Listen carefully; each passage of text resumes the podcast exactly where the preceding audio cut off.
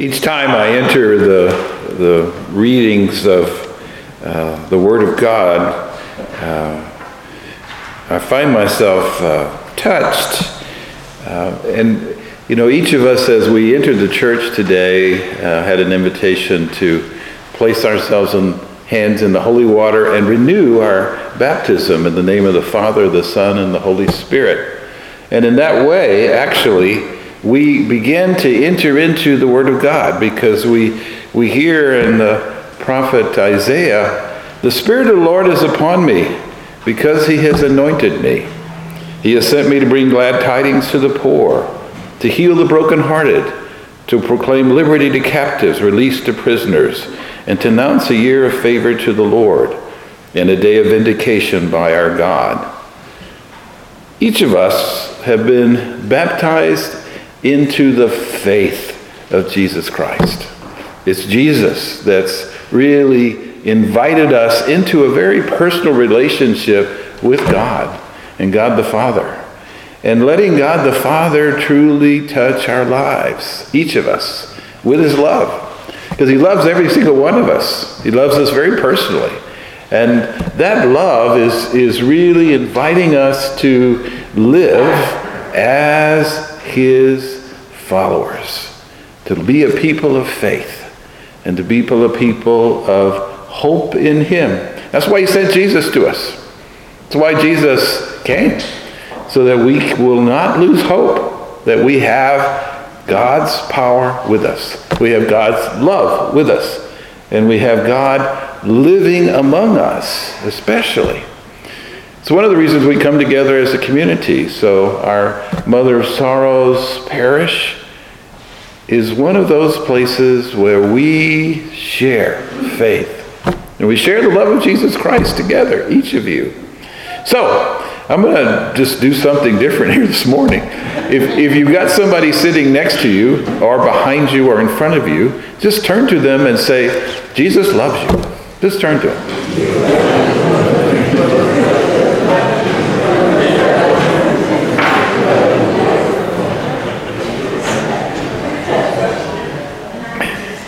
Amen. Amen. Jesus loves you. Amen. Well, thank you. This is the first parish that's done that. so, so, yay. Wonderful.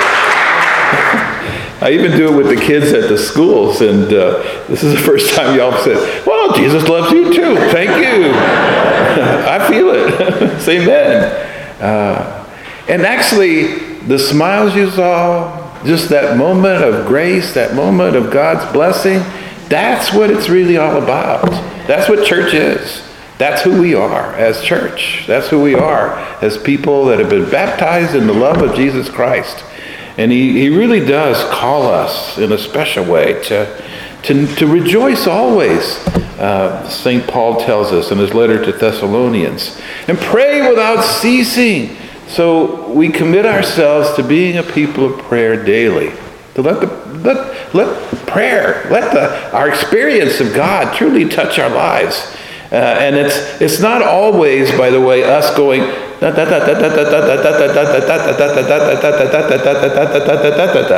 you got the idea? so it's also listening, letting God speak to us.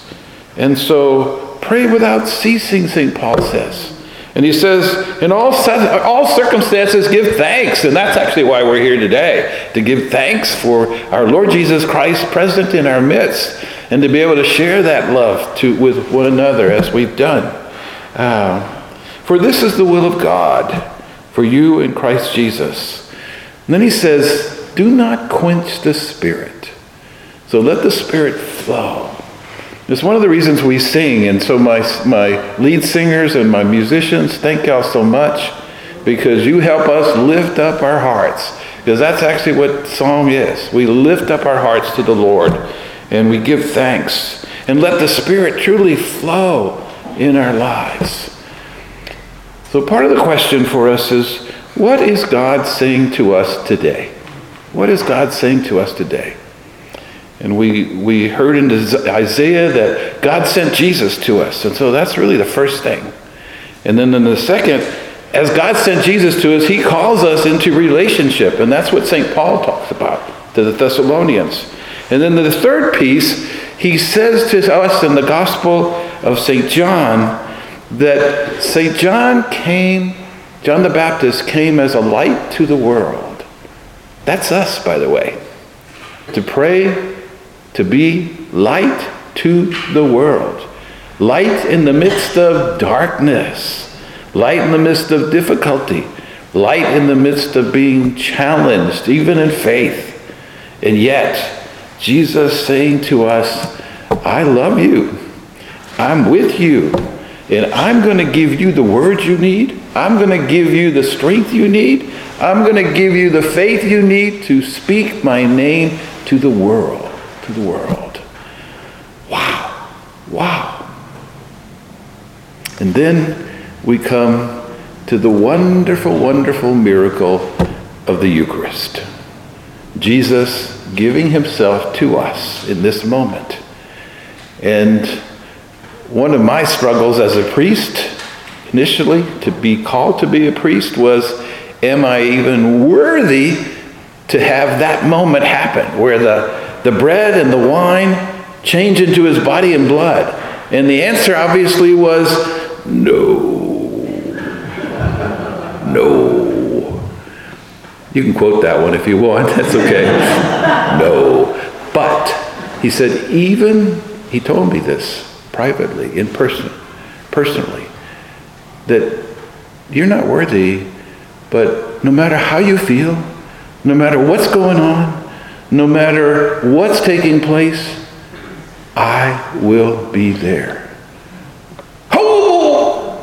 oh that did it. That caused me to say yes to be a priest 46 years ago. Lord have mercy, time flies, doesn't it? 46 years ago. Um, so the miracle for us is right here. And Jesus touching us with his love, saying, As you say the words of consecration, I'm there. The Jesus that walked the earth, the Jesus that died on the cross for us, the Jesus that rose from the dead, the Jesus that ascended to the Father is there for us. And so when we come up for Holy Communion and the minister says the body of Christ, it's the body of Christ! It is. Or the blood of Christ. Either way. Either way. And if we come up and aren't able to receive Holy Communion, come up and just have your hands enfolded in front of you, and we will give you a union prayer of communion with you, with you. Because it's such a, a special moment, such a special moment. That's what we take from the church. That's what we bring to the community. That's what we bring to all those we meet. Jesus, his body and blood in our body and blood. Ooh-wee. That's me being calm I mean, really. Wow. Wow.